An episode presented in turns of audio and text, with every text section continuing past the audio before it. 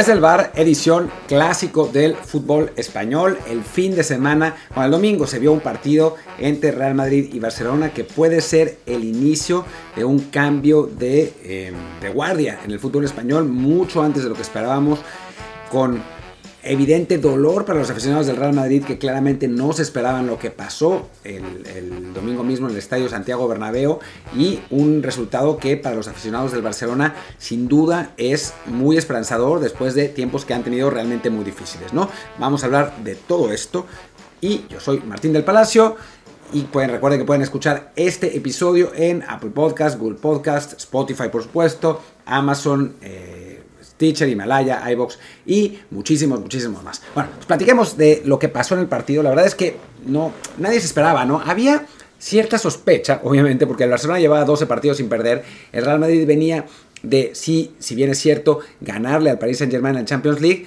pues la verdad es que lo habíamos comentado aquí, para los que habíamos visto el partido, es un resultado épico, pero engañoso, ¿no? O sea, el, Paris Saint Germain fue mejor mucho mejor, de hecho, durante tres de los cuatro eh, tiempos del, partido se, derrumbó a partir del error de Donnarumma en el segundo, pero la verdad es que el Real Madrid no había jugado tan bien. De hecho, lo que, en lo que se habían centrado por completo prácticamente los análisis era en el derrumbe del Paris Saint-Germain más que en el despertar del Real Madrid. Y bueno, también tenía que ver que su mejor jugador, con muchísima diferencia, Karim Benzema, no iba a poder estar en el terreno de juego. Así que digamos que el partido que normalmente en un encuentro en el que un equipo como el Real Madrid le lleva 12 puntos de ventaja al otro, como el Barcelona, pues uno esperaría que el Real Madrid fuera favorito, pero bueno, en este caso no lo era precisamente, lo era, pero lo era levemente, eh, precisamente por lo que estamos hablando, ¿no? O sea, lo que se esperaba de este Real Madrid-Barcelona era un partido cerrado, parejo, en el que, bueno, pues podía, podía ganar cualquiera,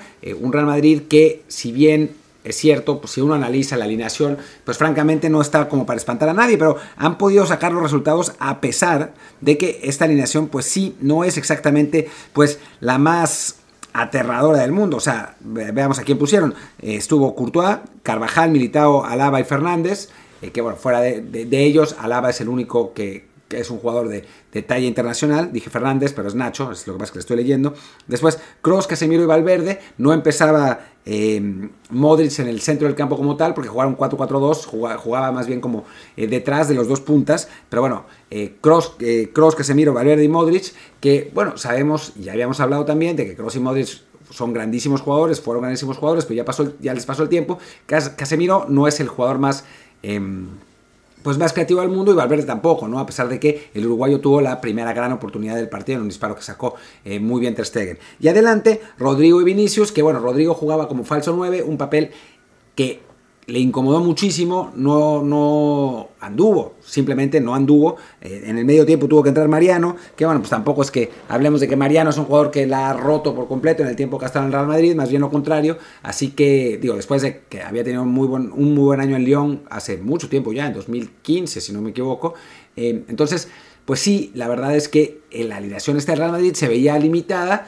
Normalmente Benzema es suficiente para tapar esos huecos, pero pues por el momento, pero al no estar disponible, pues sí se veía complicado. Pero bueno, el Real Madrid está jugando en el Bernabéu, ¿no? Así que, francamente, pues no se, no se esperaba esta catástrofe. Del lado del Barça, pues si uno analiza la alineación, la verdad es que no está tan mal. Tampoco es que sea una alineación espectacular, pero no está tan mal, ¿no? Ter que en general quitando todos los errores que ha cometido este año, pero en cuanto a condiciones es uno de los mejores porteros del mundo. Jordi Alba, que también con muchos errores, pero bueno, sigue siendo un, un lateral de buen nivel. Eric García, que pues no. Piqué, que quién sabe qué pasó, pero renació en este partido, jugó como, como en sus mejores tiempos.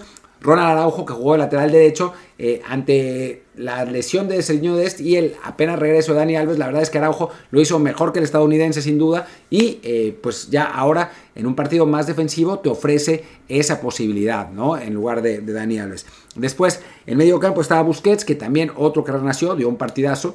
Eh, Frankie de Jong, que jugó bien.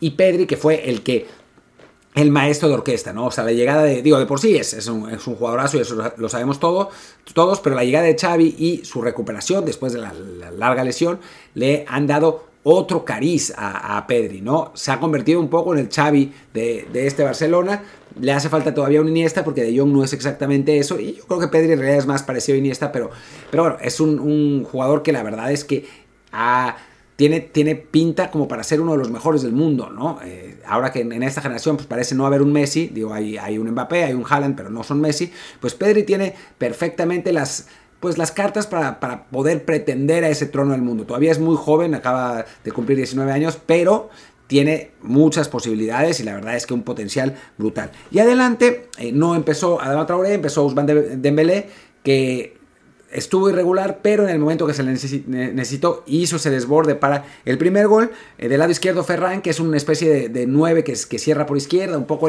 el, papel que, cumplía Cristiano Ronaldo en algún momento en el, en el Real Madrid e incluso ahora en el, en el Manchester United. Y adelante como nueve, Pierre-Emerick Aubameyang, que eh, la verdad es que le ha dado un nuevo... Pues una nueva cara a la delantera del Barcelona. La verdad es que el delantero africano que en el, en el, Arsenal ya no, no funcionaba, ha también renacido en el Barcelona. La verdad es que eh, Xavi ha, ayudado a renacer a muchos jugadores en este equipo catalán. Y bueno, Aubameyang, el gabonés, metió, metió dos goles, tuvo que haber metido un tercero, pero lo falló de manera increíble. Y, bueno, si analizamos jugador por jugador, quizá el Barcelona sea mejor equipo que el Real Madrid. ¿eh? Lo que pasa es que no tiene a Benzema, pero con Pedri eh, al completo y, digamos, todavía con la ausencia de Ansu Fati, que bueno, pues quién sabe cuándo se va a recuperar porque se la pasa lesionado, pues la verdad es que tiene, tiene buena pinta este Barcelona, ¿eh? No, no está mal. Y se vio en la cancha, ¿no?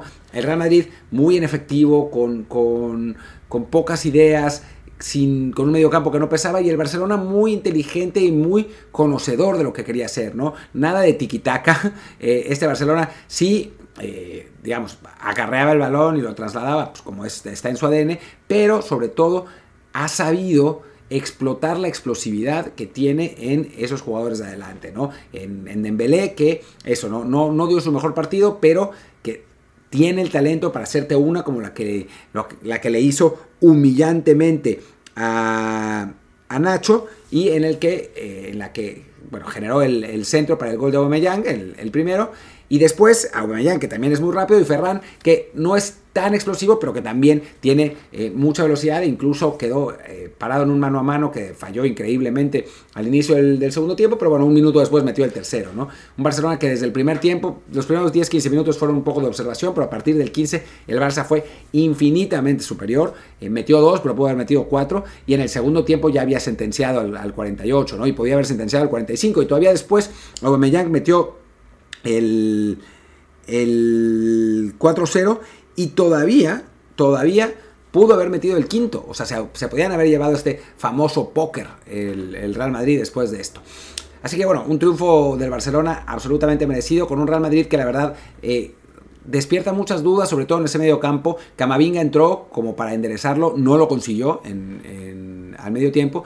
Y sí parece que al Madrid le hace falta un jugador con peso en medio eh, para acompañar a Benzema y, poderlo, eh, poder potenciar al equipo en partidos así, ¿no? Es lo que era Modric, lo que fue Modric en el segundo tiempo con el Paris Saint Germain, pero obviamente eh, a su edad ya no, no le da, ¿no? Para, para, jugar así todo el tiempo y en un partido tan dinámico como el que sucedió el domingo, em, en el que el Barcelona presentó un equipo muy joven y muy vertical, pues Modric quedó completamente sobrepasado, ¿no? Eh, al Madrid le hace falta ese jugador, lo va a tener que, jugar, que buscar en verano, va a tener que buscar algún otro futbolista también que eh, le ayude en, la defensa, porque la verdad es que los laterales no están, no están al nivel. Em, digo, faltó obviamente Fernando Mendy, que es un jugador que, le ha sido útil al Madrid, pero que tampoco es un, game changer ni mucho menos. Creo que sí le hace falta jugadores de peso, ¿no? Y, en el caso del Barcelona, pues la verdad es que tiene buena pinta.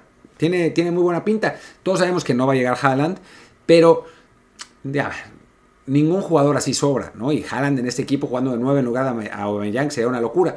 Pero creo que con el, la propia potencialización de estos jugadores, de, eh, de obviamente Pedri, ¿no? que, es, que es el mejor del grupo, pero también Ansu Fati, Nico, Gaby, eh, este equipo, estos juveniles que la verdad es, que el Barcelona, he dicho la verdad como 40 veces, no sé por qué, pero bueno, el Barcelona ha logrado encontrar, ha sabido encontrar a este talento de su cantera justo en su peor momento en cuanto a, economía y en cuanto a refuerzos, pues la verdad es que sí.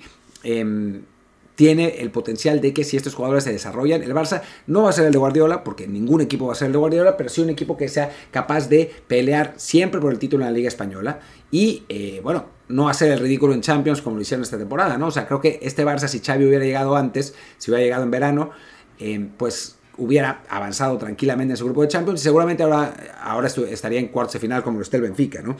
Pero bueno, en fin, em, creo que, que lo que vimos ahora sí representa un cambio de guardia. Obviamente hay que esperar, hay que ver resultados. El Real Madrid está en cuartos de final de la Champions, el Barça apenas en Europa League, la ventaja del, del Madrid es de 9 puntos. O sea, sí está, está complicado para el Barcelona, pero la realidad es que, perdón, el, Madrid tiene 12 puntos con un partido más. Eh, la verdad es que, el, y llegaba con, con 15 puntos de ventaja, yo ahí me equivoqué. Pero la verdad es que sí se siente un poco un cambio de guardia en, en este, a, raíz de este partido, un poco como el 2-6 famoso de Guardiola sobre Pellegrini. Em, creo que, que no sé, eso, no, no sé si, si vamos a ver algo parecido a lo que vimos en aquel entonces, pero sí, sí, eh, un emparejamiento mucho más fuerte en la Liga Española eh, claro, con, con, Atlético Madrid por ahí, con los equipos sevillanos, pero sí el Barcelona el Real Madrid, el Barcelona sobre todo ahora, y el Real Madrid con la obvia inversión que harán, vamos a ver si por Mbappé, ¿no? O sea, cuando hablamos de, los posibles refuerzos del Madrid, obviamos que Mbappé va a estar ahí y una, una delantera Mbappé Benzema pues, sin duda va a ser eh, muy atractiva, pero bueno, necesitan a alguien en medio campo para mí.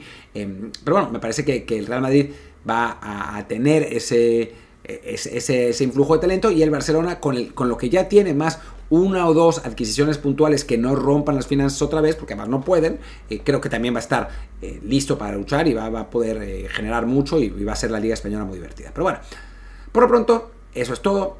Los dejamos, los dejo yo. Soy Martín del Palacio, mi Twitter es arroba martín DELP y el del podcast es desde el bar pod, desde el bar POD. Muchas gracias y nos vemos mañana con pues no sé, creo que. Ah, sí, no, sí sé perfectamente. Va a ser el México-Estados Unidos. ¡Chao!